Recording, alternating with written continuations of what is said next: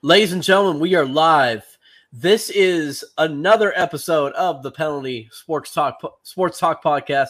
We took a week off last week, but we are back, and it is me, JMB, the Wizard of West Texas, your host with the most, joined by my co-host, Mr. Charlie Bruno, the mascot dude, and of course, Bishop is not able to join us this week, um, but we looked forward to having him back on. But uh, we're going to give our picks this week for Week Four for the both the NCAA and NFL. But before we start that, Charlie, there's something that you want to talk about in the world of soccer. So, um, in, in soccer in general, like I I like it that Messi is in the U.S., but there's a big, big but when it comes to Mm-hmm. this. Um, and the thing is, it was shown this week when Inter Miami played Orlando City Mhm. that um Miami fans, they're uh, I'm from South Florida, they're fake. Mm-hmm. Miami fans, when it comes to soccer, they are Oh yeah. fakes. Oh yeah. Where are the true fans? Like I understand, okay, if Messi wasn't playing, who cares? Mm-hmm. You- it- It's an in-state rivalry game.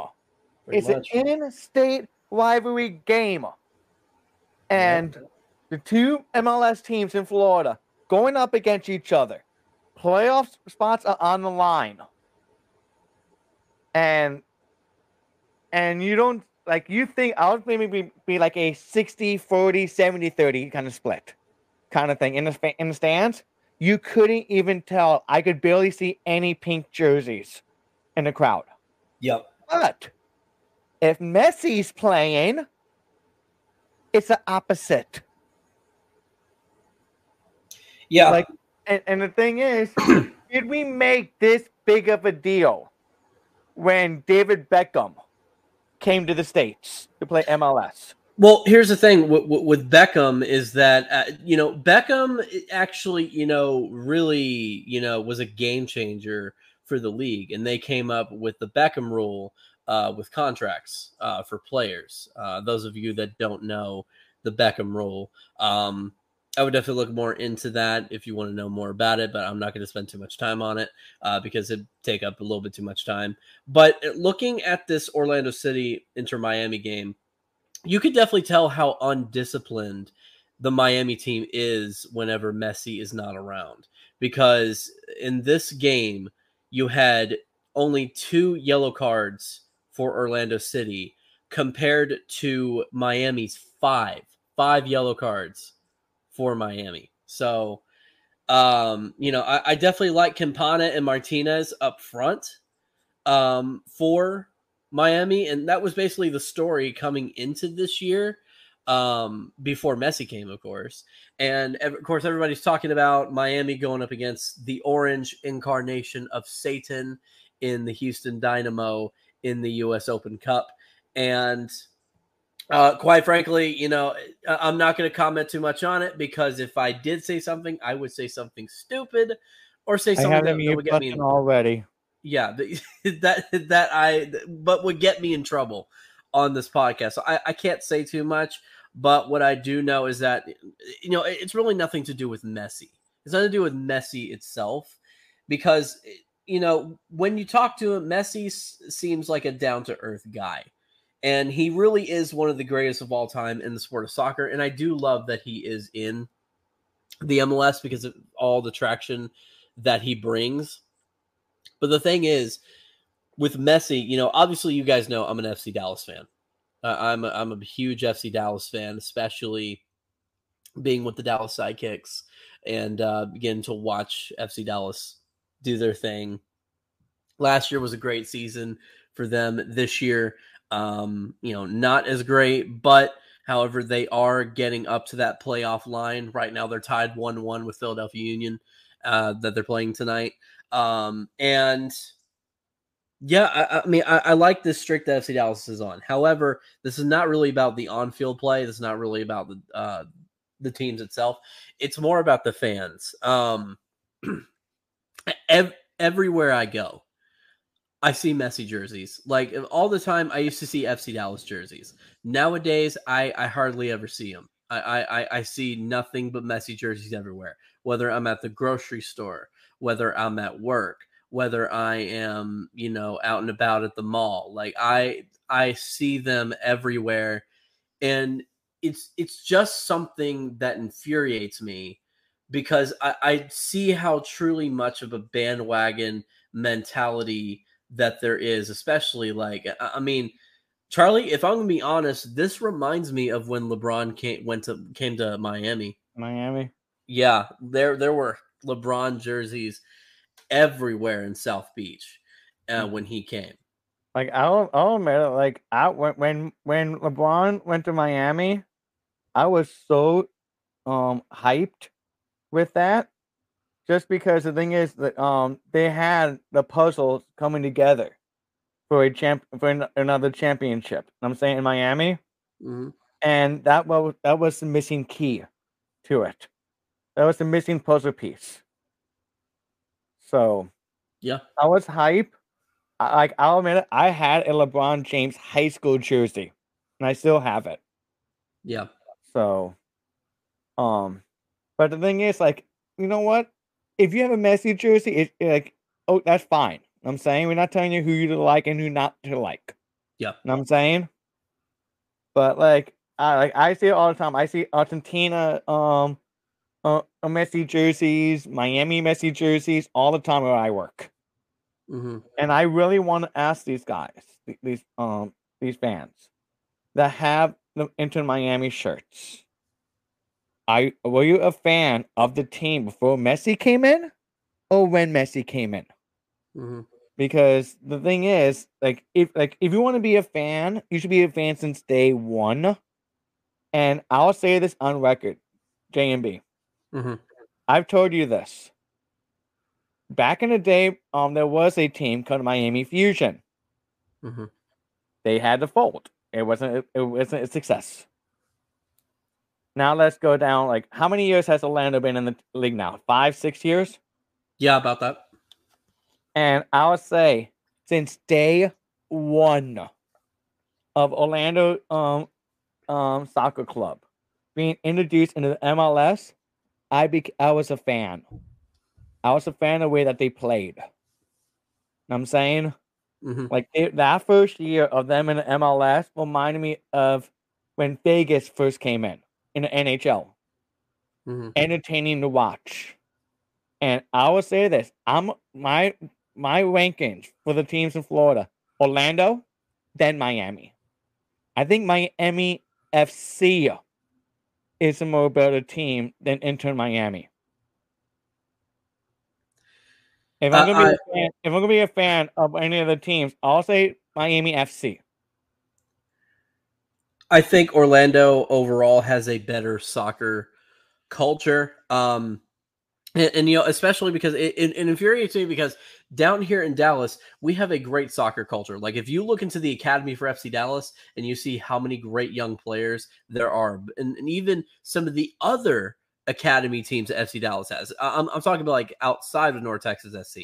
I'm talking about like you know the guys and like uh, the men and women because because we do have a women team that is actually coached by Sidekicks uh, legend Jamie Lovegrove. Uh, give me one moment, Charlie. Give me one moment.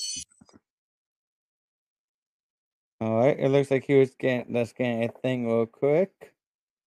So, like, um, like I don't want anyone to think that we are bashing anyone, any fan base. Like, I know what it's like when I being from South Florida and all the time people do say, all the fans will. Do the teams in Florida have a true fan base in South Florida? I will say it. Yes. Um, Florida Panther fans, yes, so definitely all Florida Panther fans, diehards. I'm one of them. Miami Heat, hell yes. Oh, Miami definitely has that fan base. The Marlins, they're getting it again. They have that fan base. I see it a lot. Um, I see the Miami Marlins stuff. I see people with the old Florida Marlins hats. Um, Miami Dolphins. What can you say? We're gonna talk about more about them in a little bit. Um, when you think about all of the great Oh, there we go. franchises in in South Florida, um, they do have fan bases. I, I I'm pretty sure Inter Miami has an amazing fan base, but I want to know who are the true fan fans of the team, and who are the ones who are just fans because Messi is there. Yeah, but anyway, uh, Lovegrove is you know uh, the coach of the of the women's team for for FC Dallas, and I, I see how hard these guys and gals work for their dream. Especially uh, one of the academy players is Diego Pepe, who is the brother of Ricardo Pepi, who is an FC Dallas legend. Uh, I was I, I remember I attended a game whenever Pepe was at the helm, and um, yeah, just you know, like FC Dallas has a great fan base, a great soccer culture, and just it it just it, pisses me off to no end when I I see people just jumping on the Messi uh, bandwagon for just the hell of it. Uh, and actually, I'll, I'll I'll say one more thing before we move on here.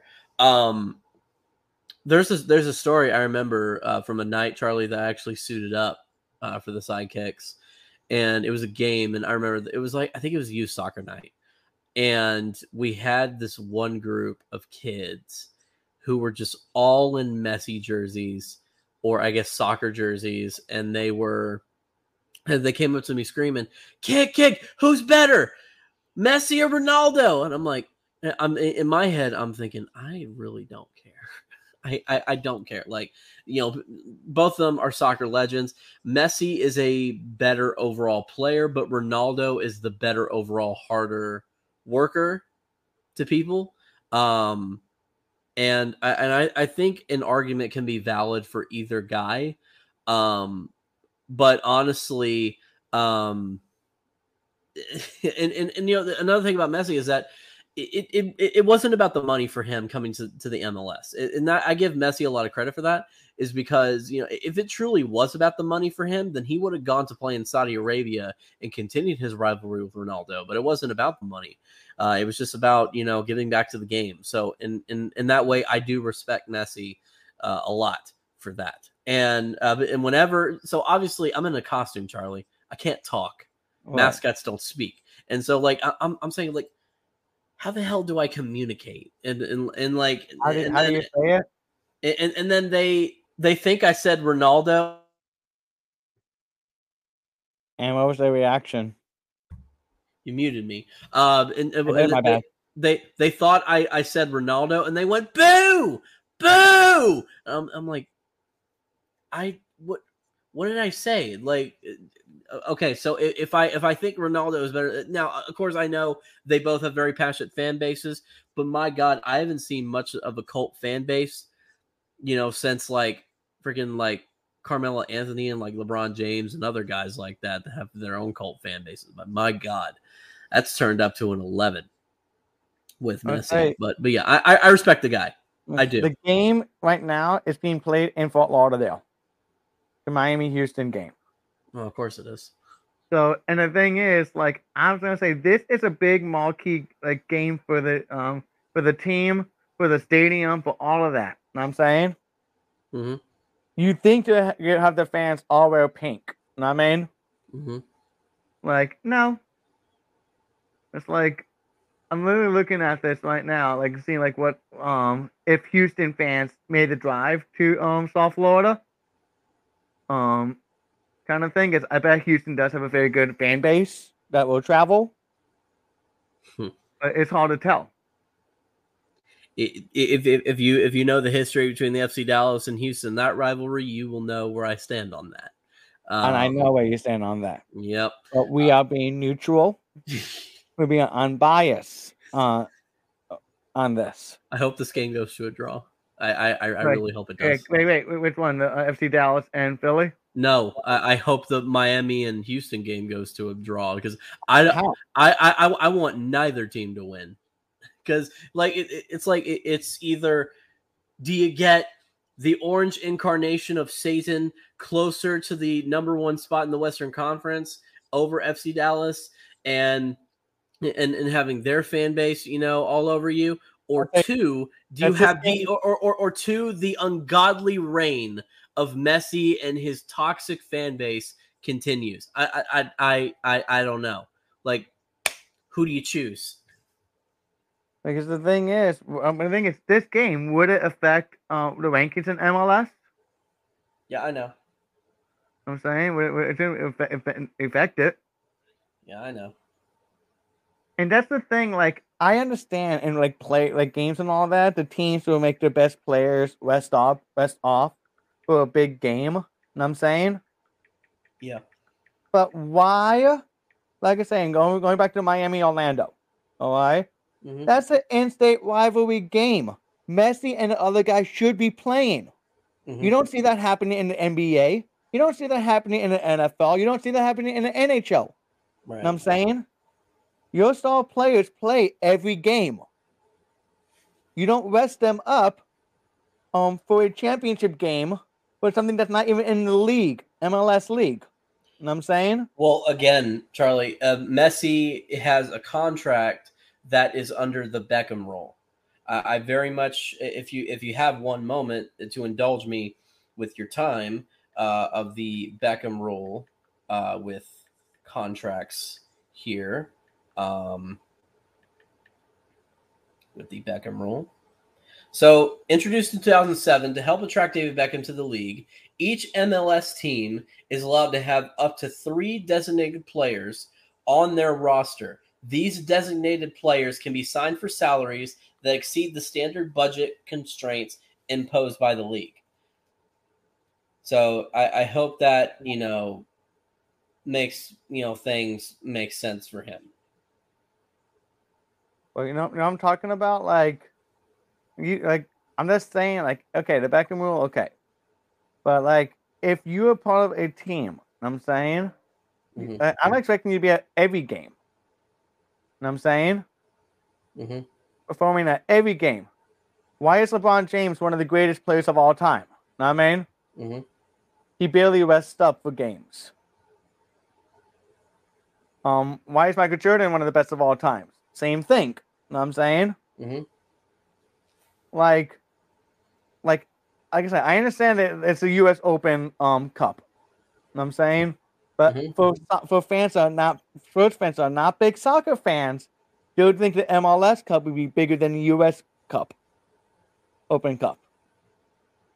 Well, but, you know, he, he's only one of the few designated players that, that's come in to the league. Like uh, you had uh, Kaká uh, come into Orlando City in 2014, or you had Steven Gerrard come into the LA Galaxy in 2015. You had Wayne Rooney come into the DC United in 2018. Carlos Vela came into the Los Angeles uh, to LAFC in 2018, won a championship with them. And uh, and right now, the golden boy in Atlanta United is Thiago Almada.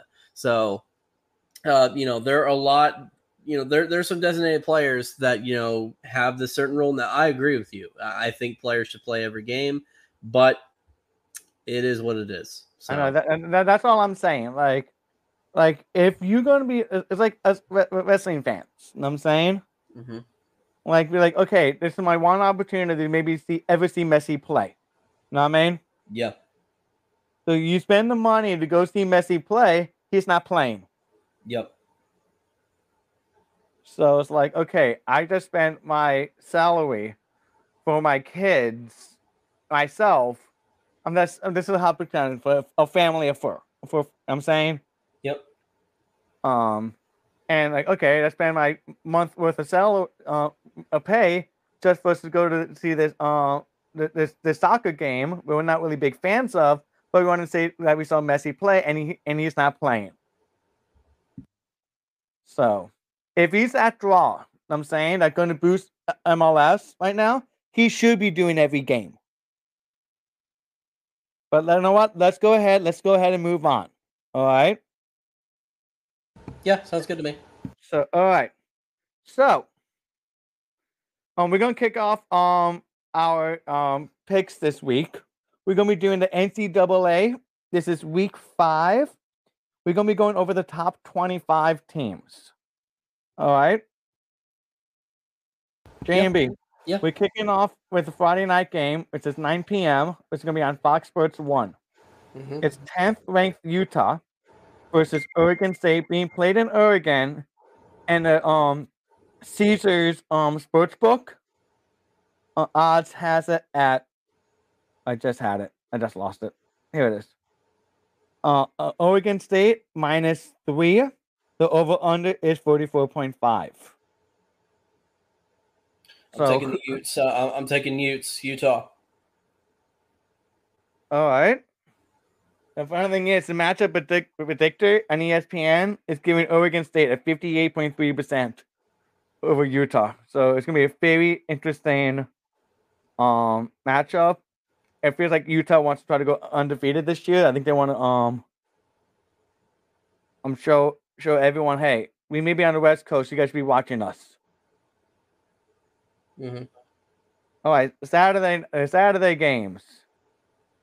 Um, sixth ranked Penn State is going to Northwestern. It's going to be on the Big Ten Network. They have Penn State at minus twenty seven. Yeah, there's a reason for that. I mean, Northwestern. I mean, last year, you know, from last year to this year, Northwestern's completely fallen off. So, Penn State. Wait, you know what? I'm watching the, the game. Messi's not playing. He's not playing for. Uh, he's not Yeah. playing the Houston. Yeah, He's not. He's not playing the Houston game. yeah.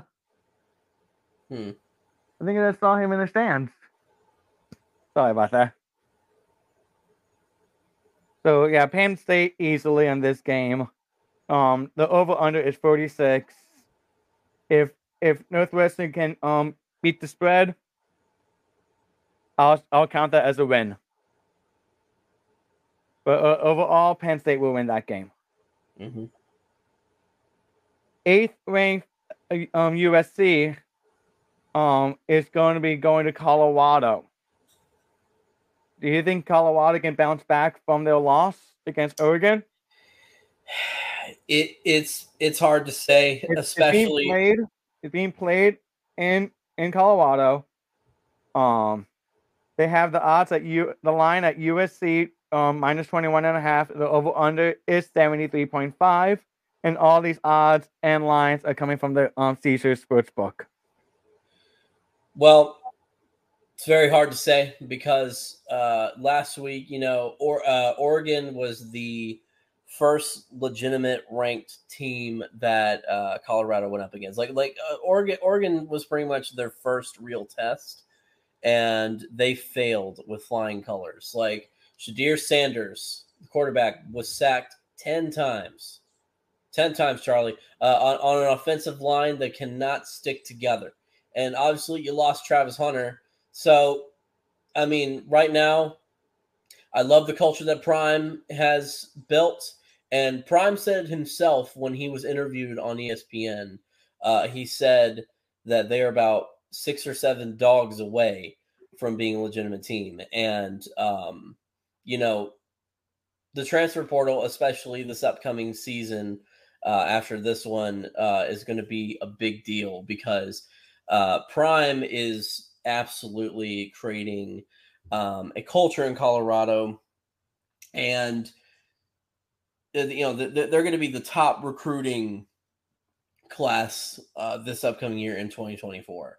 Uh, when it comes down to it, like a lot of players are going to want to transfer over to play for Colorado, and uh, you know this year they, they don't have to win. And uh, you know Deion was very um, humble in defeat, and even in uh, even in victory as well. And uh, something I don't understand is the absolute hate and vitriol that Prime has been getting from other coaches. Like the Colorado State coach made it personal, talking about his mom.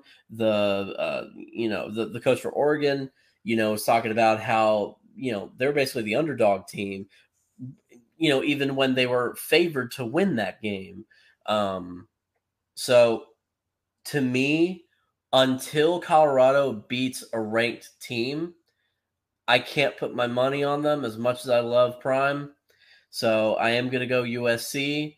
uh, and also because you know, especially w- with Caleb Williams being talked about as the number one overall pick in the draft this upcoming year for the NFL in 2024. Uh, USC is going to be on a warpath, and I think Colorado is just uh, in the way. So, um, you know, if they beat if they beat USC, it'll be a statement, and it'll. But I, I just don't see that happening right now. The, the thing is, the ESPN analysis um, tra- um prediction. Ready for this one? Mhm. USC eighty nine point seven percent. They only giving Colorado a little bit over ten percent.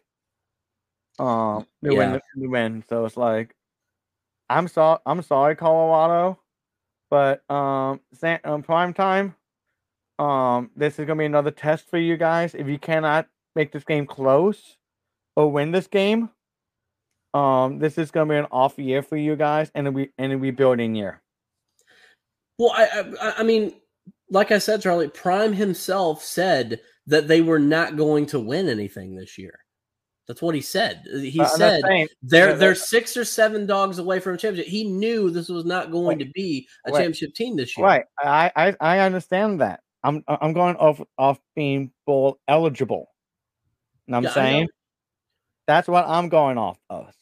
Not not um making making the um football play college football playoffs. I'm talking Yeah. about being bowl eligible.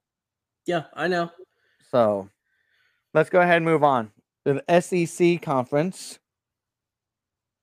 They have this one very close. I'll call this a marquee game. It's a 12 o'clock game on ESPN. It's 22 ranked Florida going to Kentucky, Lexington, Kentucky.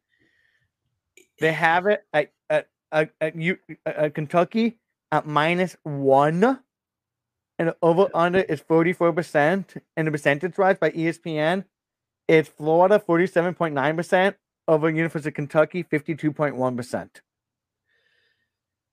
Yeah, um, I mean, this game is always competitive no matter who's good or who's bad because it's a rivalry game. Um, you know, Florida is just really inconsistent, and you know, it, now if this was being played in the swamp, then I would take Florida outright. But it's being played in Kentucky, so because of that, I give the Wildcats a little bit more of a chance. But I think Florida just sneaks away with the win. I think this could be a close game, but I think Florida just barely makes it out. Yeah, that, that's I'm saying as well because Florida has definitely shown so far the few games that they have in the swamp. The swamp uh, came to play. You know what I'm saying? Mhm. The fans of the swamp have definitely came to make remind everyone that hey, we may not may not been in the top 25 in the beginning of the year, but we're still one of the most um rowdiest fans of all of co- college football. Yep.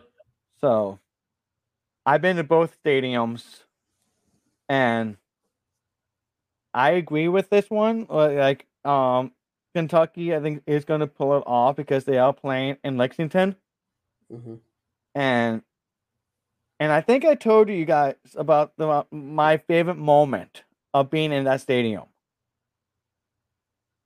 H- Have I told you? Yeah. But you don't be okay if I share it real quick with, with all our listeners just in case they have not heard it? Please do.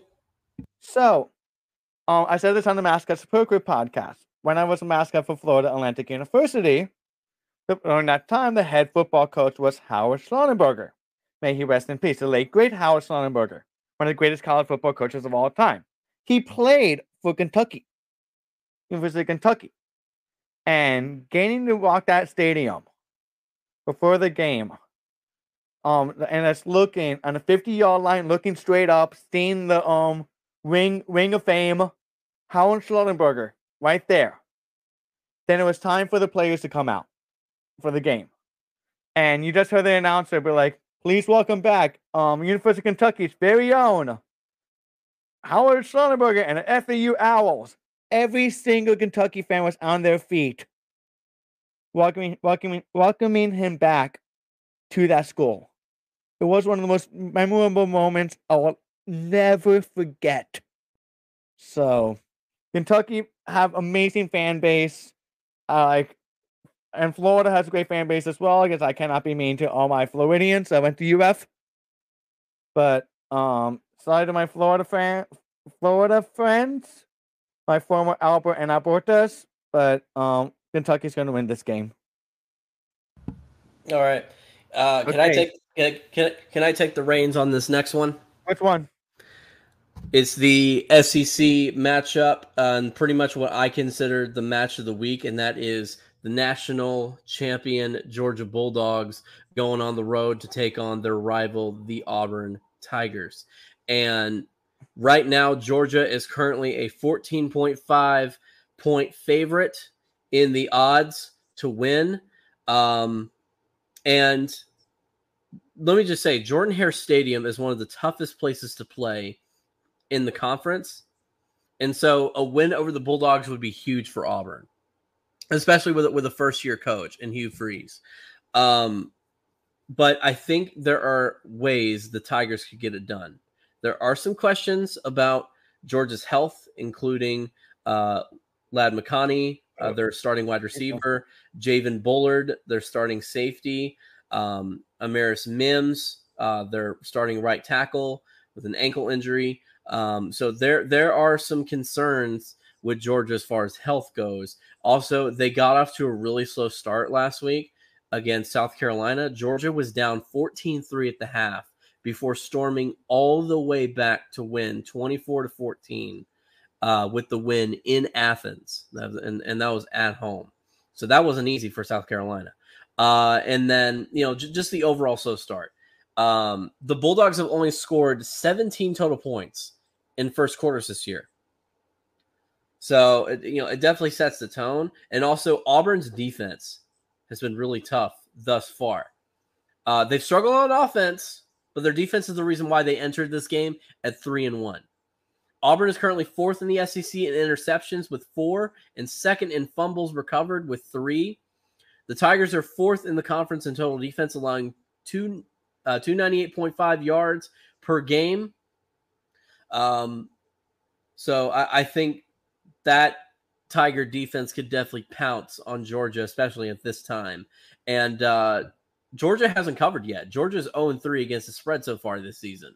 Odd makers didn't give the Bulldogs the season opener versus UT Martin a line due to the competition gap. I mean, what do you say about that? I mean, and also there's no home field advantage for the Bulldogs. It, it's you know the jungle is going to be rocking, you know, for for the Tigers. So this is going to be very close. It's going to be a very close game. Can Auburn get it done? I think they could. But I again, this is going to be very very close. But I'm I'm damn it. I'm gonna stick with, coin flip. I'm I'm gonna I'm gonna stick with Georgia. Georgia. I'm I'm. I'm, I'm, I'm going with the Bulldogs to to get it done on the road, even though they've had their struggles. And but I, I think last week maybe it was just a slow start, but they're gonna jump start themselves this week. So I, I think definitely in this a rivalry game, and now get their groove back. So Georgia, I, I think you know I think they'll find a way through the Auburn defense as tough as they are. So Georgia gets the win.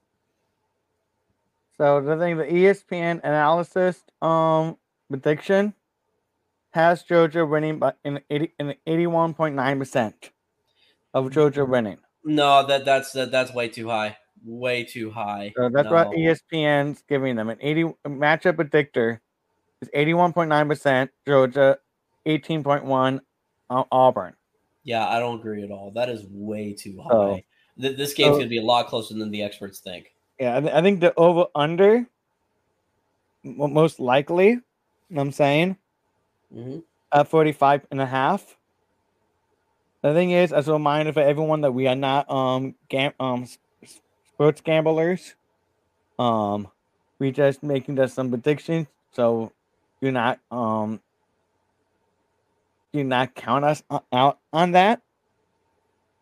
But um, the line uh, it, this game may be a good game for the sports books for the casinos. I think mm-hmm. it's gonna be way. Too, it's gonna be very close. So we will see. But um, I agree. Georgia's gonna end up winning this one. They're gonna find a way to get the win. at, uh, at Auburn. So the next matchup, um, it's the Big Ten. Um, number two Michigan against Nebraska. Um, they have Caesar Sportsbook has them at Michigan at, at minus 17 for the line, and the over under is at 39. They're playing this game in Nebraska. Michigan, Michigan, uh, because I, I mean this is this is going to be an absolute slaughter. I, I mean, I, I think this will be up there with the Giants and Cowboys and Broncos and Dolphins with how much how bad this game will be for Nebraska. I mean, you have a joke of a head coach. Your your defense is awful and an absolute turnstile, and your quarterback play is abysmal.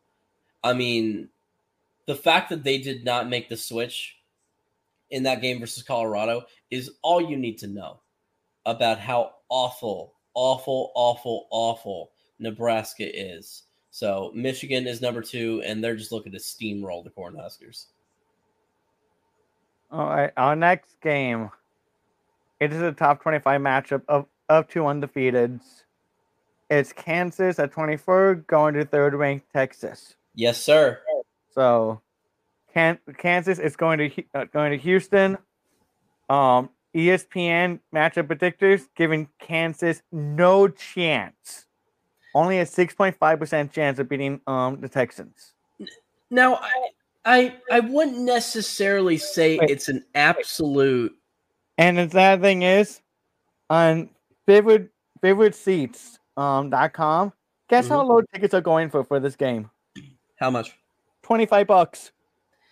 Tickets as low as twenty five bucks for this game. I'm like, wow okay, I I I I I literally wouldn't call it an absolute like, like domination. Like like yes, like the Longhorns are a machine, but it but as a Longhorn fan, I'm gonna say it's not an absolute guarantee that the Longhorns are gonna win. Like you know, I I think they could sleep on Kansas's offense. Like that that Jayhawk offense has you know uh, ruffled some feathers. Uh, and so, FYI, live update right now. Houston just made a goal over Miami. Oh, the game's tonight. I completely forgot. Yeah. That. But anyway, anyway, uh, this is taking place at Darrell K. Royal Stadium in Austin. Um, and of course, it's a ranked game, it's a rivalry game. People are gonna, you know, tune in no matter what. It's gonna be competitive no matter what. Um, but you know, some people think that the Jayhawks offense is gonna be a test for Texas. Well, here's the thing. They're coming off of, of a convincing 38 to 6 win on the road in Waco over Baylor um, to move them to 4 0 and 1 0 in uh, division play. Uh, and then, you know, they Texas is also coming off a win against Alabama. Like, yes, it's a it's a beaten down version of Alabama, but guess what? It's Alabama nonetheless. Uh, and it's a Nick Saban Alabama nonetheless. So, th- so th- they got the win over Alabama. And Texas has the players to neutralize Kansas's most problematic players on defense. Like uh, you know, and also Big 12 teams that run the most option run plays this season. Kansas runs almost nothing but the option. 18 attempts for 121 yards, uh, and zero touchdowns on on the option. The other only other teams in that category are Cincinnati and BYU. Um, also, Kansas hasn't shown the ability to stretch the field or pass the ball consistently this season.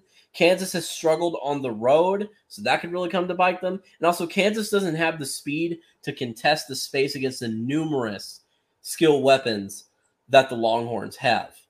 Um, so I, I, don't think it's going to be an absolute domination. I think Kansas will give them a little bit of a scare with their offense, but overall, at the end of the day, um, uh, Texas will win and hook 'em, baby, hook 'em. So the um, Caesar Sportsbook line is Texas at minus 16 and a half, and over under is 61.5.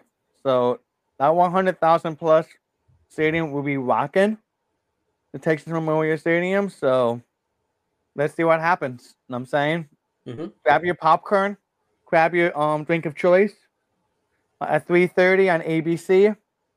Um, sit back, relax, have, have a nice cold one. The eyes of Texas football. are upon you. So let, let's go ahead and we're going to be moving on. hmm Uh, like this is pretty much um a no-brainer. Um 23 ranked Missouri is going to play Vanderbilt. And Vanderbilt, um, Missouri is at a minus 13 and a half. Yeah, I mean Vanderbilt's more concerned with uh, building their new stadium than they are winning football games. So, uh, yeah, Missouri, absolutely. So, hey, need something cheap to do in Vanderbilt? Take a start at nine bucks on FIFA Seat. I love that you're calling it Vanderbilt and not Vanderbilt. Whatever. Whatever. Whatever. I'm saying. All right. What? So let, let's go ahead and. Oh, they just reselling the goal again. Okay. LSU, Um, Mississippi, of uh, Ole Miss. Ooh. This uh, this is gonna be a good game. Like I'm surprised the ESPN matchup predictor doesn't have this at 50-50. You know what I'm Mhm. saying? Um they have it at um, LSU at 43 and a half and Ole Miss at 56 and a half. So they're giving a little odd the, nod needle is going to um, Ole Miss. Um, the uh, the Caesar Sportsbook is line at, is LSU at two and a half, and the over under is 67 and a half. So is the lane train going to be um continuing, or is this going to be a a a, a stop for them? To me, I think there's a key for each team. I think the key for Ole Miss is changing up that inconsistent run game uh, to be ready for that uh, Tiger defense. And then I think also the key for um, LSU is taking away the deep ball and um, just being able to uh, convert a lot more, you know, and, and getting a lot of pressure especially on fourth downs. So I, I definitely think you know if each team can do that because I, think LSU does have some holes in their defense, but and, and, and you know uh, Ole Miss could expose that.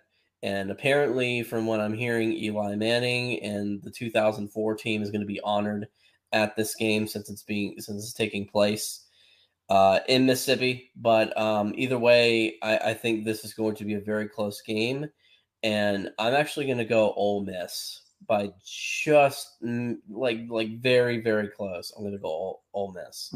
like I'm saying, that's what ESPN is showing. It's like a very close, but um, in the eye, in the eyes of the um Vegas bookies, but the sports book, they're giving a little nod to LSU. You know what I'm saying Mhm. so. Let's go ahead and move on. Um, we're gonna be going to um Stanford. We all know this one's gonna be about easy one. Ninth ranked Oregon is most likely going to beat Stanford. Um, it's a 6:30 game on the Pac-12 network. The times I'm giving you guys is Eastern time. So, and they have the odds. Literally, they're giving um Stanford three three point four percent chance of winning this game, and the odds is Oregon at 27 points. And I- we don't have to really talk about it because I know where you're going to be going with this as well. So we're both most likely going to say Oregon. You good with that? Yeah. All right. 14th week, Oklahoma will be hosting Iowa S- State. Uh, Sooners, especially Uh, especially head, heading into their uh, big Red River rivalry matchup with Texas. Oklahoma absolutely has to get the win here. Yeah, and, and, this is pretty much the same thing about the Oregon and Stanford. The ESPN predictor is literally giving um Iowa State 5.7% chance of winning this game. The the the, uh, the line is at minus 20 for Oklahoma, Oklahoma University, and the over under is 48, 48 and a half. Mhm. So let's go ahead and move on to a gonna be a very close matchup. I can tell just by the rankings and uh, and the unders. I mean the line. Number eleven Notre Dame going to um Duke, seventeenth ranked Duke. This game's at seven thirty p.m. It's gonna be on ABC. Um, the line is at Notre Dame at minus six. The over under is fifty two. I think I think Duke has an interesting team this year, but I think after that heartbreaking loss to Ohio State, I think Notre Dame's going to bounce back. So I got the Irish. So that's the thing. It's going to be very close. Um, just in in general. Um, because I'm just looking at all the all the matchups. I'm saying mm-hmm. they had a a great oh, Duke had an amazing victory against Clemson, and they had a, a dominant victory against UCF. So, and I still call UCF a um, marquee match, even that they moved conferences. Mm-hmm. So they've had two big marquee matches. Will this be the third one for Duke? I think that's gonna be the motivation for them, and I think that Duke will pull the upset on Notre Dame. Mm-hmm. That's why I'm going Duke. Let's go ahead and move on to 21 ranked um, Tennessee hosting South Carolina. This is on the uh, SEC network at 7:30 p.m. And the NFC for Sportsbooks has the has Tennessee at minus 12 and the over under is 63 and a half.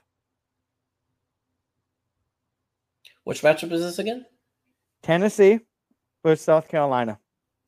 Ooh, uh, South Carolina gave Georgia a little bit of a scare last week, and I think they could they could be a force to be reckoned with. But this game is being played in the Rocky Top, so I'm going with the Vols in a close and, one. And another update with the Miami um, Houston game. Houston's up 2-0 at a 33 minute mark.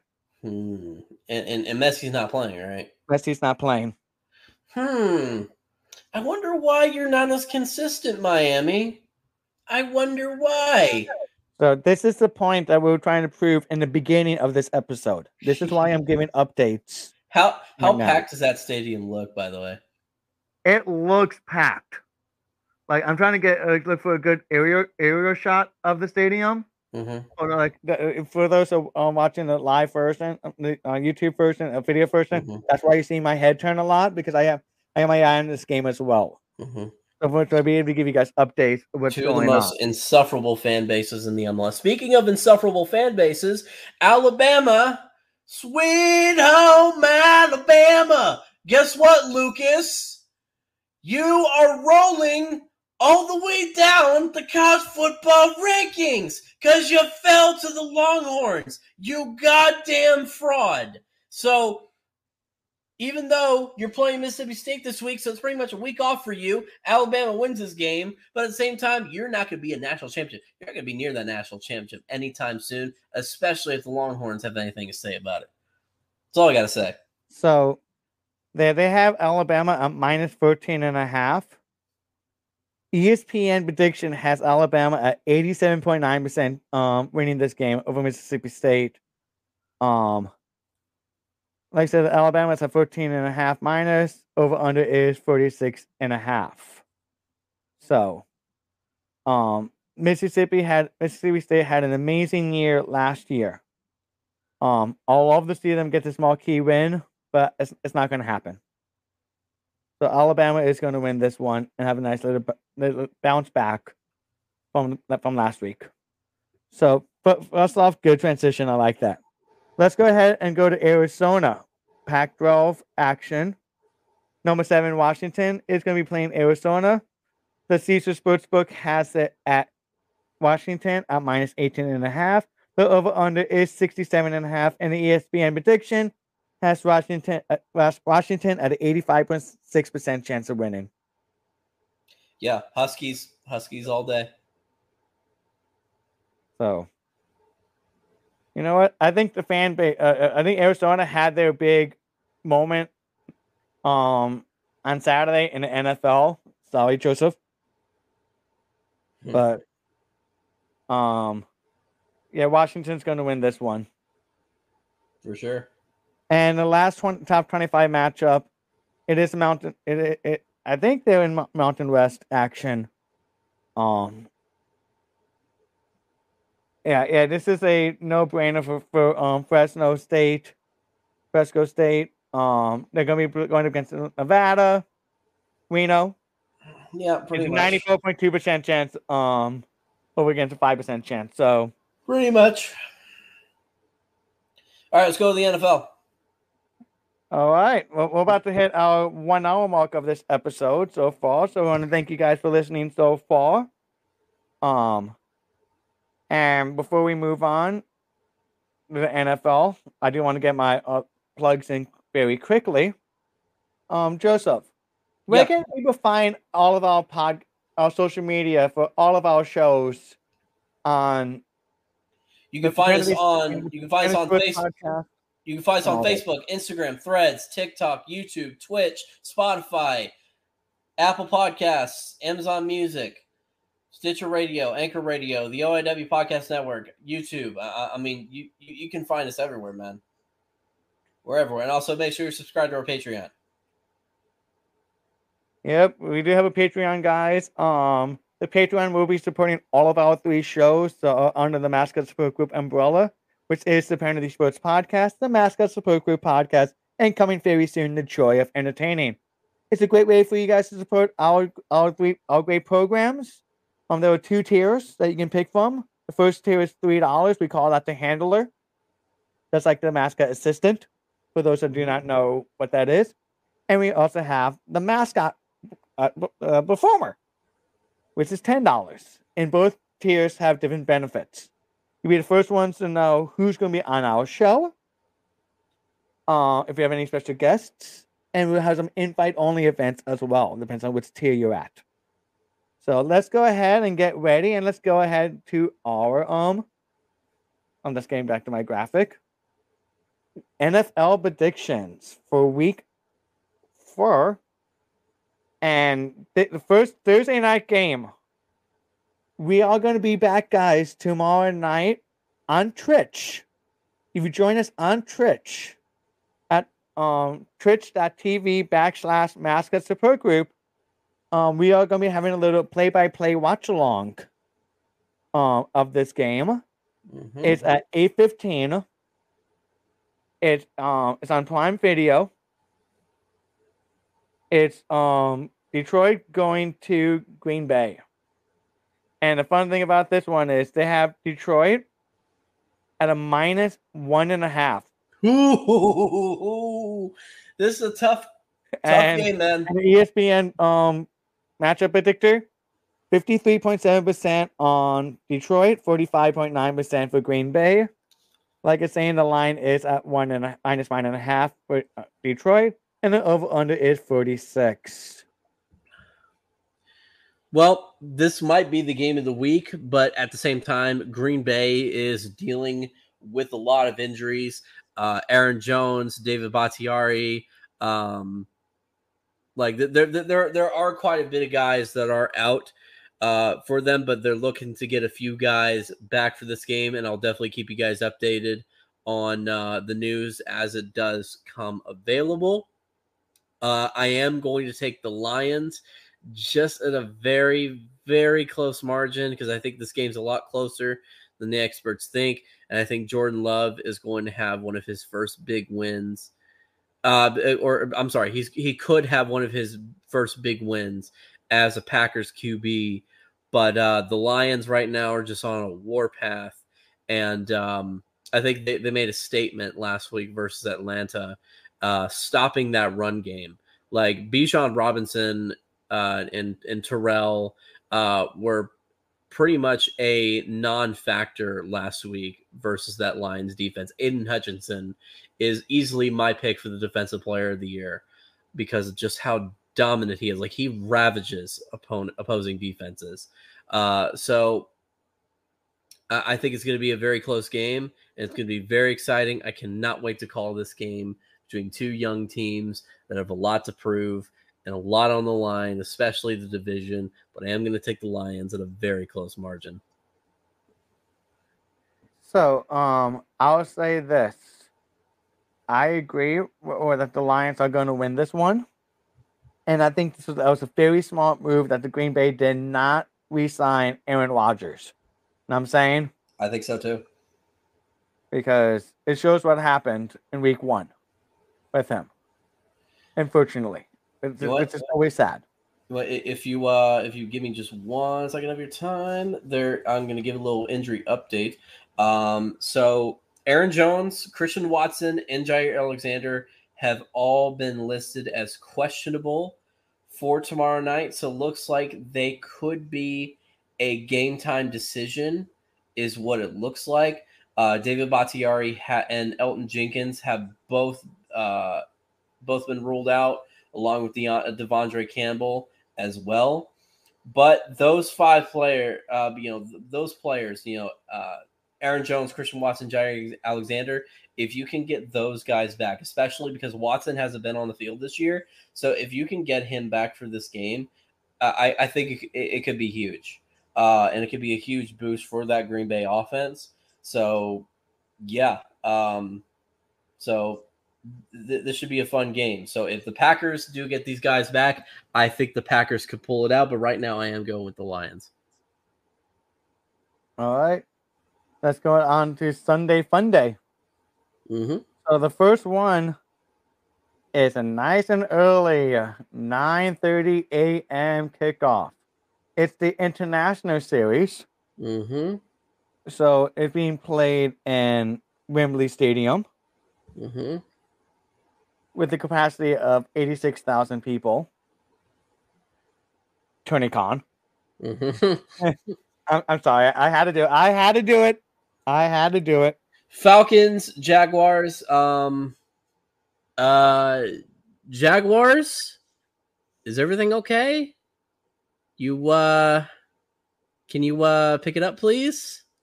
That would be uh that that that'd be nice. Uh, if because uh, I I really thought you were going to be a force to be reckoned with this year, but instead you have lost uh, your last two games to the Chiefs and to the Houston Texans. The Texans? You kidding me? Like you you allowed CJ Stroud to put up almost 300 yards and two touchdowns on you. I mean, Tank Dell had like over 150 yards of receiving. You kidding me? Like Jaguars, please. I need you to step it up, especially because Trevor Lawrence is my MVP pick this year. I I I I, I was rooting for you hard. I've been hyping you up all season long, yet you're making me look like an idiot. So if you could win this game, that'd be very very nice because the Falcons could just run all over you. So in this game, though, I am gonna pick the uh, the Jacksonville Jaguars, the the Jaguars. So the the line for this one from the um Caesar Sportsbook, it's Jacksonville at minus three. The over under is 53 and a half. Okay. Um, the ESPN predict predictor matchup predictor gives Jacksonville the edge at 52.3 percent of winning this match. But I can I can see it right now, Joseph. Yep. That Tony Khan is gonna um DK is gonna show up there and be like, hey, we just had ninety one thousand plus in the stadium for wrestling. Like it was amazing. Like we love this place. Mm-hmm. So so he returns back to the side of All in London. So I think they end up end up being fun to see what his Twitter, his X, whatever you want to call it, social media page is going to be like this coming week. But the thing is, I don't think he'll he'll be there. You know why I say that? Why is that? This Sunday on on pay per view in Seattle. Yep. It's Wrestle Dream. So, right. so this could be a very big night for the for the Khan family. Yeah. Um, because we uh, I think we're gonna talk about it more on the Wrestling Rage podcast. That um, Tony Khan did say that uh, Wrestle Dream is gonna be the end of the era. Yep. So. Um, all right, moving on to the next game. It is, yes, the, it is the Los Angeles Rams on the road uh, against the Indianapolis Colts. This one was kind of a tough one to pick because um, I mean the Rams, you know, we're having some. Tr- even Vegas can't even give a line. Fake. I've never seen this in in sports booking. Oh, uh, I'm not. I'm not a, a sports book um, person. I've done it a few times. They have it line at even. Man, out of all games, this one. Yeah, the over under is 47. So if you're going to make the bet, bet the over under because if you do the line, you're going to lose. Mm-hmm. Um, yeah. So th- this one's kind of, kind of a tough one to call, but I am to go with the Colts just by like like I, I think they can just nudge them out because the Rams did have some trouble last week with Cincinnati. So I think because of that, I think the Colt and also because Anthony Richardson looks to return for the Colts for this game from his concussion, which is great news, uh, especially knowing that he's okay. So uh, looks like uh, if if Richardson is playing, that means uh, they could get their guy back. Now, of course, I have no problem with Gardner Minshew because you guys know I love Gardner Minshew. But um, yeah, I, I I got the Colts very close in this game. So yeah, I have Indianapolis winning this one as well. After their big um all key win against Baltimore last week, the momentum they definitely have the momentum. Yeah. So that's why that's why I'm saying uh, um sorry um Matt and Marty Monster, Matt Bingo and Marty Monster. We know how much that that loss got you guys, but uh, with that win for Indianapolis last week, that was motivation for them. And speaking of the Ravens, uh, they're going to have an AFC North matchup this week against the Cleveland Browns. My God. Uh, so since this is an AFC North matchup, this is going to be very, very tough. Uh, no matter who comes out on top, this is going to be a very physical game. Um, the Ravens are dealing with some injuries, and the Browns' defense does look to pounce uh, because Lamar Jackson last week had really struggled versus that Indianapolis uh, defense. So for me, you know, I, I, think this is definitely going to be a bounce back game for Lamar, but I think that Browns defense is just a little too much. So I'm going to go with the Browns in this game. I don't know about you though. Mm. So they have it the, the line at Cleveland at minus three. And ooh, excuse me. Oh, sorry about that. The ESPN um matchup predictor very close as well. 53 and a half to 40 uh, I mean 53.7 to 45.9. Um and that loss for Buffalo was tough. Um last was tough last week delusion in overtime. So I think that's gonna be enough enough motivation for them to beat Cleveland. So um I have I have um Baltimore um winning this match and being in the odds. Being in the line. So let's go ahead and move down to I call this the marquee match. Are you ready? Mm-hmm. The powerhouse Miami Dolphins going to Buffalo. Yeah, I think this is another candidate for game of the week. It is uh this is a huge test for the Buffalo Bills to see what they can do against that Miami offense. And why and the reason why I've been so impressed with the Miami offense is not not just because of the 70 points. Um, but because each week that Miami offense has shown us different has won the game in different ways. Uh week 1 and and week 2, I mean they showed us the air attack. Week 3 um I'm sorry.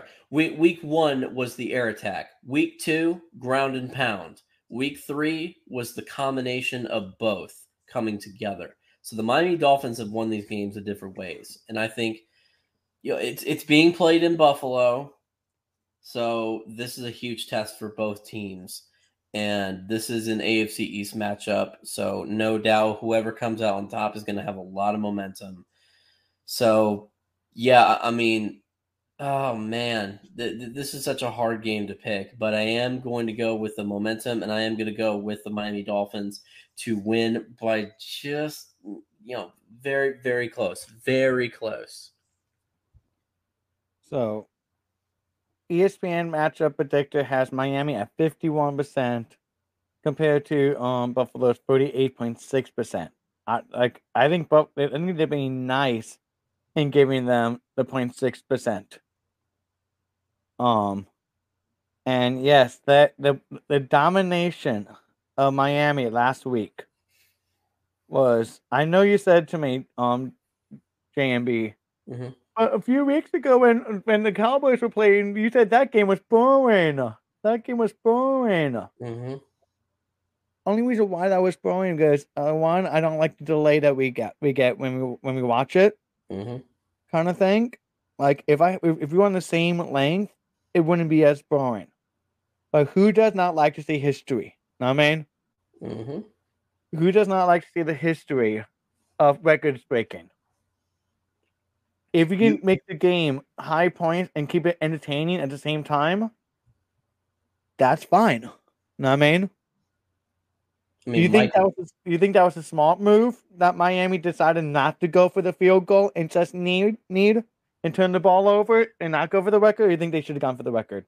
No, I, I, I- I think you know uh, at that point, I, I think it, it was a classy move from the Dolphins to not go for the field goal and break the record. I, I think they showing mercy to to to the, to the Broncos was the right move. Um, like yes, it would be great to get that to get that record, but at the same time, some things are bigger than football, and at that point, they I I think they felt that the Broncos had had enough. So um, you know, they, they they wanted to show a little bit of class in victory. So I, I do have my hats off to Miami for doing that.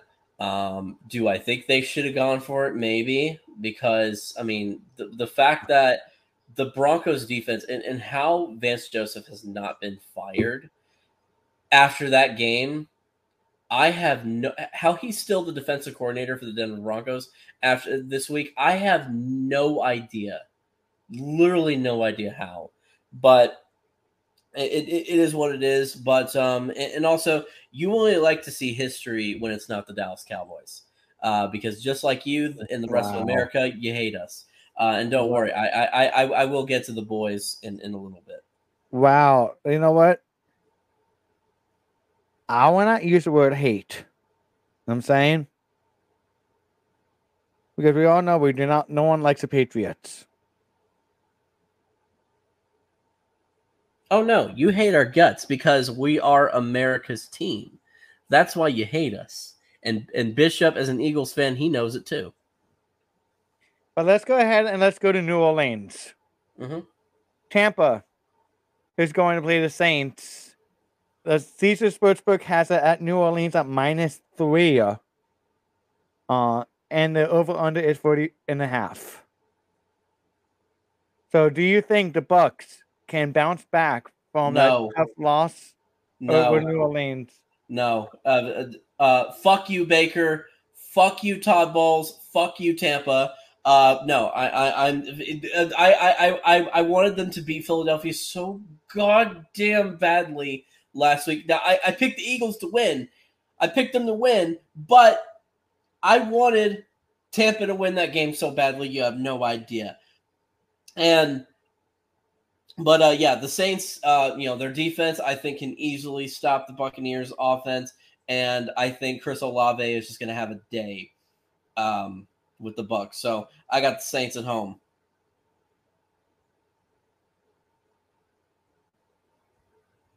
Okay. Let's go Um, Vikings. Uh, Vikings Panthers. I mean, this one is a get right game for Minnesota, uh, and if they Someone's don't, to get their first win. What? Someone's going to get the first win of the season. Yep. uh, the- yeah. The, the fact that the Vikings are 0 3 just goes to show you like how much of a disappointment they are. So this is a get right game for the Vikings, and um, yeah, but if if they fall 0 4 and they they don't beat the Panthers, yeah, I think their season might be over. So, but for now, this is a get right game for the Vikings. I have them winning. Okay. Let's go on. I uh, I, I they say Minnesota's going to win, but I wouldn't be surprised if Carolina does um pull the upset on this. No, I, I don't think Carolina's strong enough. But um, that's what I'm saying. I wouldn't be surprised. Yeah. So let's go ahead and go to that um Denver team as they go to Chicago. Who's gonna get the first win This, the the, season? the, I'll, I'll tell you, man, this is an absolute tank bowl, and somebody has to win. Somebody has to be the king of shit mountain. But I'm gonna go with Denver because Chicago's just that that much worse. So yeah, I'm gonna go Denver as well. Sorry for my family in Chicago. Sorry for all our fans, our mascot brethrens in Chicago. Um, but Denver, I have as well. Let's go Uh, ahead and and uh, did we do um Pittsburgh and Texans yet? Pittsburgh and Houston. Uh, both these teams are pretty weak offensively, but I am going to go with. You know what? You know what? I'm gonna have you. Okay, do you have the spread for this game? So I this one, so the ESPN matchup predict, um, pre- predictor has Pittsburgh at fifty eight point seven, uh, uh, over um Houston at forty one percent. The Caesar Sportsbook has this at Pitt at minus three, and the over under is 42 and a half. You know So what? I'm just getting, I'm just trying to get myself more familiar with um sports um betting as well. So for the, what it means is if it's minus, that's favored. If they're plus, um, they were the underdogs. You know so- what? So they have Houston as the underdogs by only by three. You know what? I'm going with the underdog. I, I I'm actually I'm actually taking the Texans this week because I think that that that big win over the Jaguars last week I think set the tone for what we're going to see this week. Pittsburgh, you know, the only reason Pittsburgh won that game last week versus Las Vegas because Josh McDaniels is a fucking moron, and, and he doesn't know basic math. Josh, a touchdown is seven points. A field goal is three points. A two point conversion is two.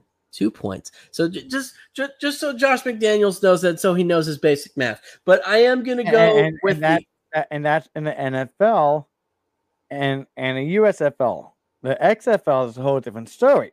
Yeah, But we yeah, don't talk yeah, about I know, that but but in but camp. but but you but you you get my point. Texas, I do get yeah, your so- point. y- And I'm not trying to make it easy for our listeners to understand. I mean, I'd be, I'd be like this. Wait one second. I want to make sure I have my camera. I don't have glasses. But, but, but, but the XFL has two three point conversions, one point conversions. Like, Who I- gives a shit? Who gives a shit? Because we all know how the uh, uh, the uh, the IWC uh, um interact with that in the internet wrestling internet wrestling community.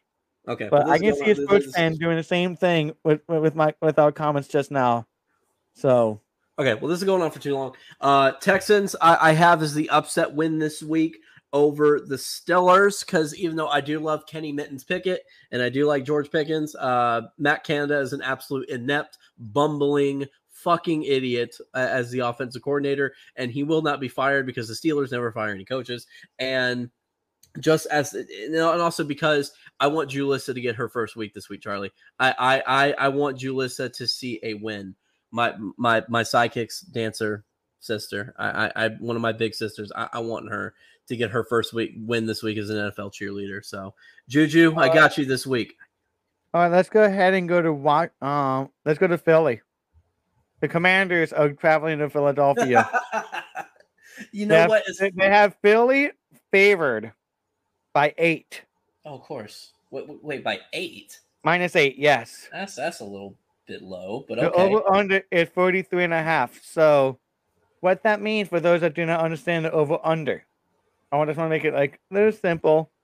That's the total points in the game. So I know that uh the com- that, that there's a saying that goes any team can win any on any given Sunday, but the Commanders if they could not deal with the Buffalo Bills last week, then they're going to have no shot against the Philadelphia Eagles. Like I know last week I, am sorry, not Leipzig. I, I know last year Washington came into Philly's house and they beat them and ended their undefeated streak last year. So this game is always tough, no matter who's good and who's bad. They always play each other tough. But at this point in time, I don't think Sam Howell is going to have a very good night against that Philly defense. Darius Slay is just going to be like a hawk, like a ball hawk, searching for that. And Jalen Carter is going to be a real problem on that defensive line. So I think because of that, I think the Eagles get the win at home this week. Uh, let's go to the Bengals and Titans. Uh, I am going with the Bengals. Titans could not get anything going against that Browns defense last week. Just absolutely dominated. Ryan Tannehill is definitely on his last legs, and uh, I think Joe Burrow, you know, finally had his get right game last week against the Rams. So I think the Bengals get the win on the road in that game as well. But I don't know what you think, Charlie. So I'm gonna think at it. like I just had they have Cincinnati at minus two and a half on it, and and the ESPN Match Predictor has it at 60 60.8 percent for the Bengals. So I feel that is accurate on on a chances for Tennessee to um win. Mm-hmm. So I have the Bengals winning this game. And the over under is at 41. And also, guys, as a friendly reminder that we're not a sports gambling um podcast. We're just using the odds to help us make our predictions. All right, let's go Raiders Chargers. Ooh. Raiders Chargers. This is taking this is in LA this week. Um and uh I am going to go with the Chargers this week. Um because again, this Josh is, McDaniels it, is, is a, pretty much a no brainer because ESPN literally, um, LA 74.6%. They only giving Vegas 25.2% of winning this game. Because again, Josh McDaniels is a goddamn bumbling fucking idiot. If Josh McDaniels was not the head coach of the Las Vegas Raiders, the Raiders would have won that game last week against Pittsburgh easily. That that should have been a gimme win for Pitts uh, for for Vegas, but it wasn't because again, Josh McDaniels doesn't know basic math. And there's a reason why I've said he will be the first head coach fired this season in, in, my original predictions for the NFL season. And you're seeing why. So the Chargers, I think, get a pretty easy win this week. Cardinals Niners. This this is another another pretty much gimme game. Niners are pretty much one of the best teams in the entire National Football League, and the Cardinals were somehow able to beat the Dallas Cowboys last week. I have my mute button prepared if you try to. I'm not I'm not saying anything till we get to the game. I'm not saying anything till we get to the game. But Cardinal, uh, but uh, yeah, the Cardinals. You know, let, let, let's not let's not mix judgment. The only reason they the the Cardinals did not win that game last week. The Dallas Cowboys beat themselves. The Dallas Cowboys lost themselves that game last week. So 49ers get the win as uh, Cardinals continue in the Caleb Williams sweepstakes in the 2024 draft. Yeah, I agree with you um, on this one. ESPN as well, having San San Francisco at eighty seven point three percent favored of winning this match. Vegas as well, Caesar Sportsbook as well at minus fourteen, with the over under being 44, 44 points. All right. So Patriots let's go ahead at the Cowboys. Charlie, you no, to go no, first. No, we're going to be doing that for the end. Oh, oh, you want to save that one for the end? Okay. So right. let's go ahead and do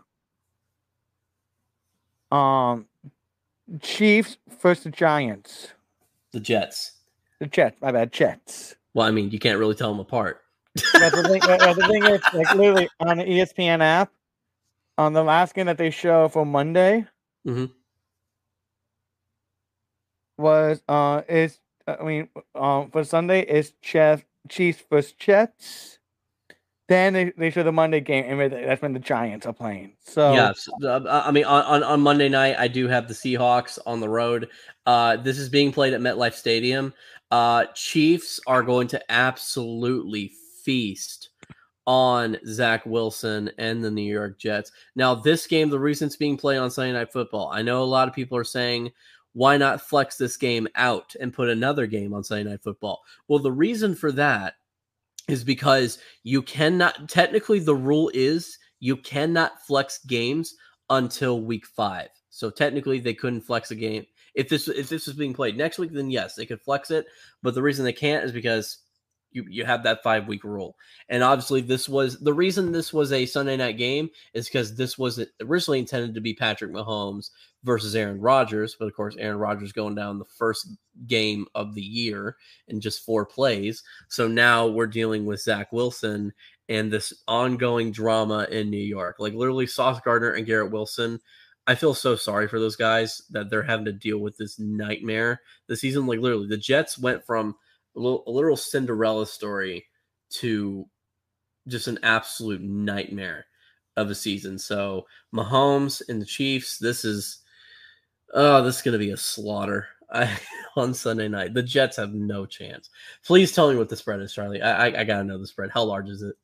So they have Kansas uh, ESPN predictor 74.1% for Kansas City to win the game. I think that's too small.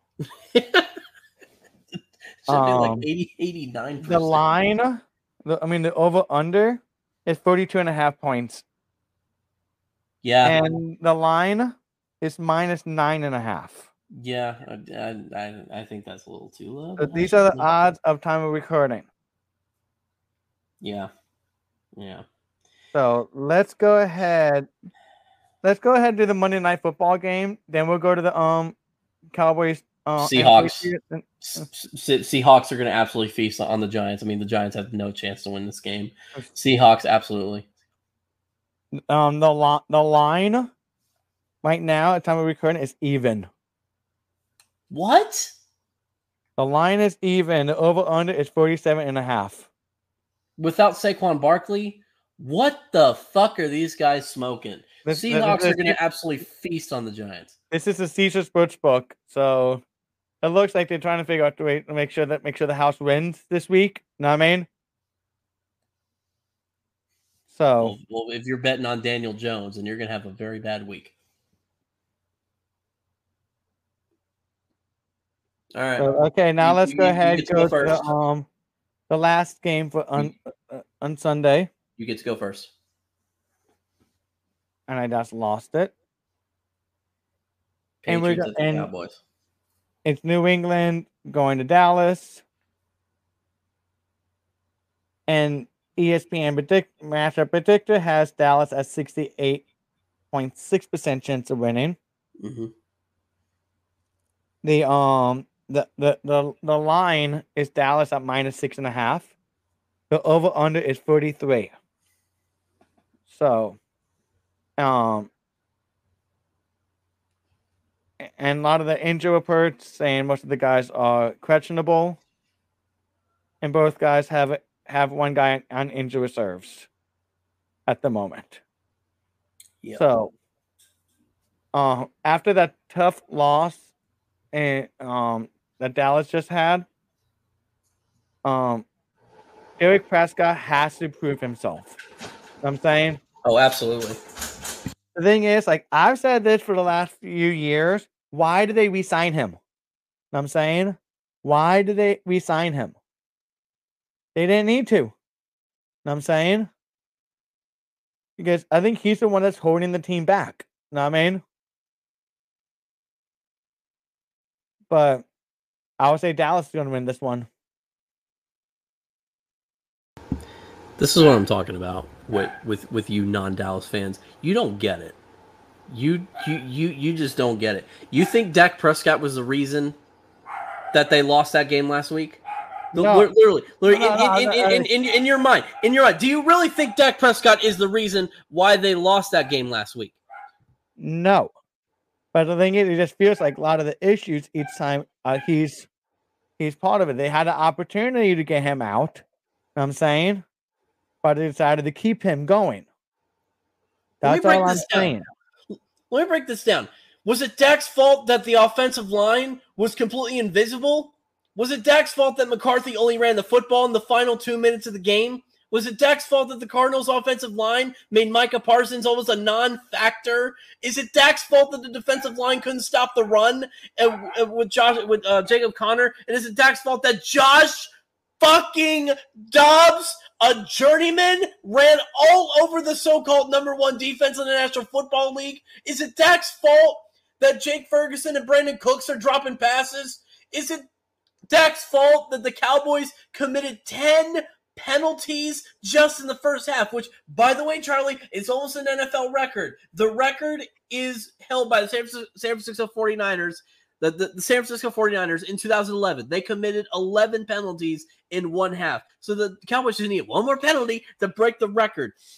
Seriously, a lot of these people uh, the, these Cowboys haters who are Cowboys fans that, that blame Dak Prescott, they come off like the average Vikings fan that blames Kirk Cousins when he throws for over 400 plus yards in a game. It, it, it's just only if Kirk Cousins was wearing the silver and blue. Dak is your scapegoat every single week. Was he perfect? No. Could he been better? Yes.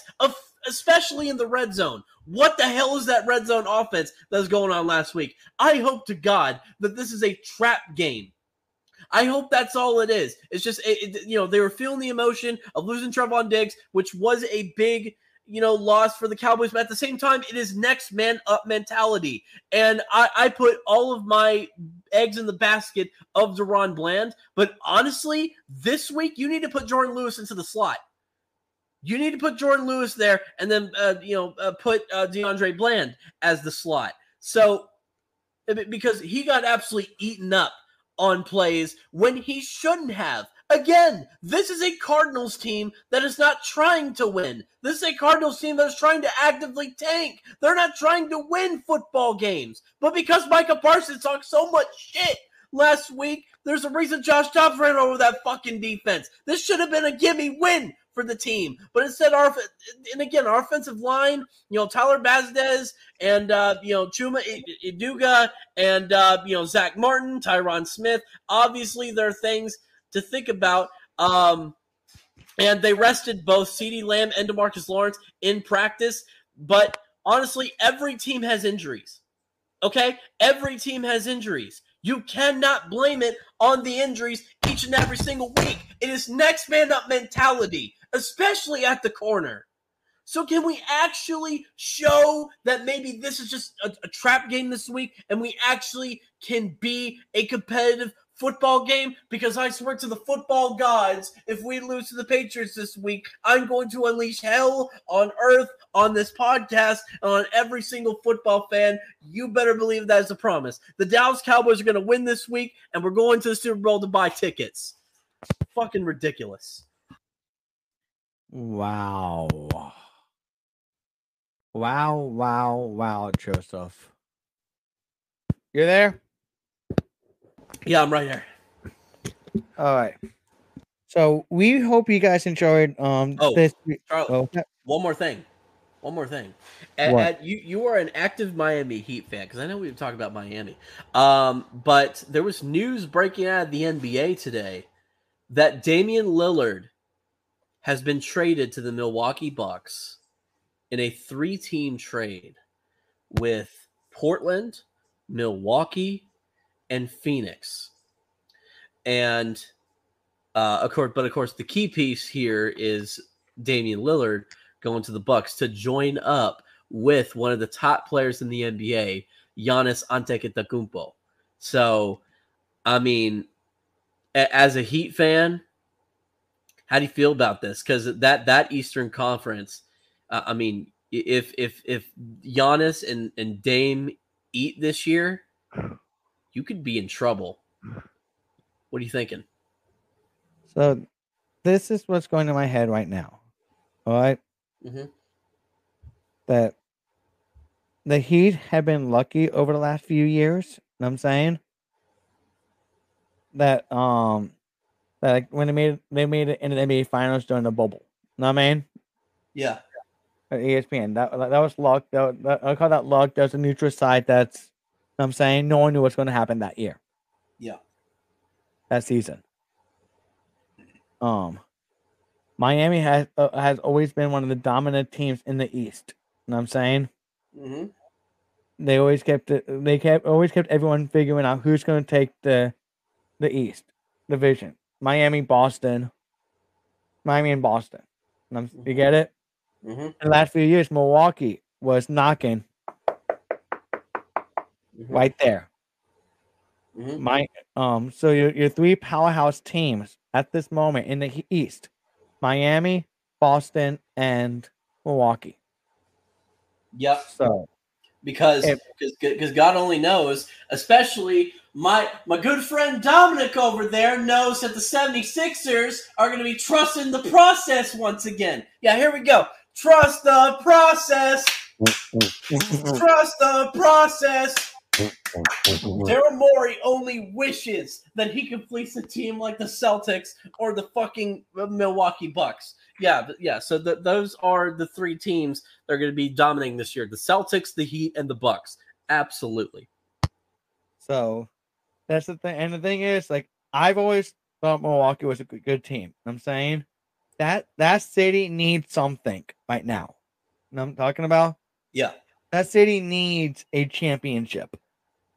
Milwaukee, um, the Bruins. What's the what the, what the hell going on with them? You know what I mean?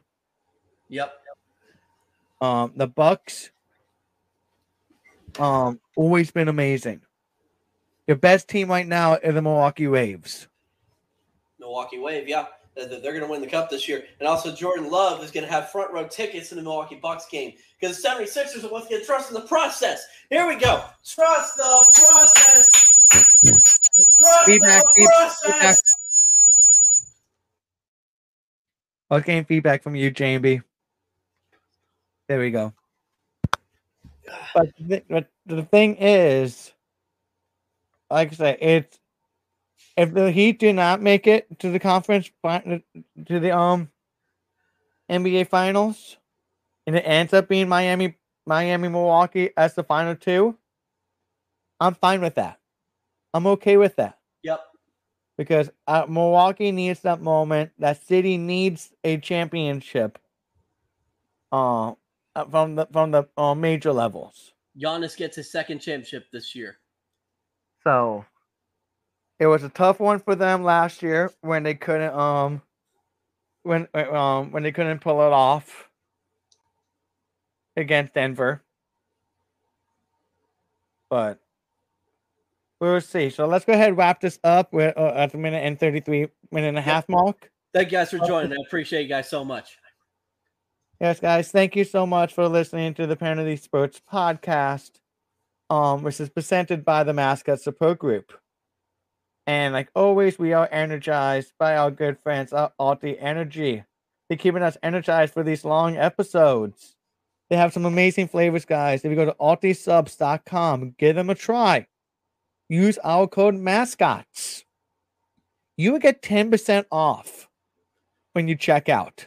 Once again, use our code mascots at ultisupps.com. You get 10% off when you check out. And you can be as energized as we are. Yes. So, So thank Um, you so much. And as always, how about them Cowboys? God help me. uh, good night, everyone. Good evening, whatever time you're listening to this podcast. Bye bye.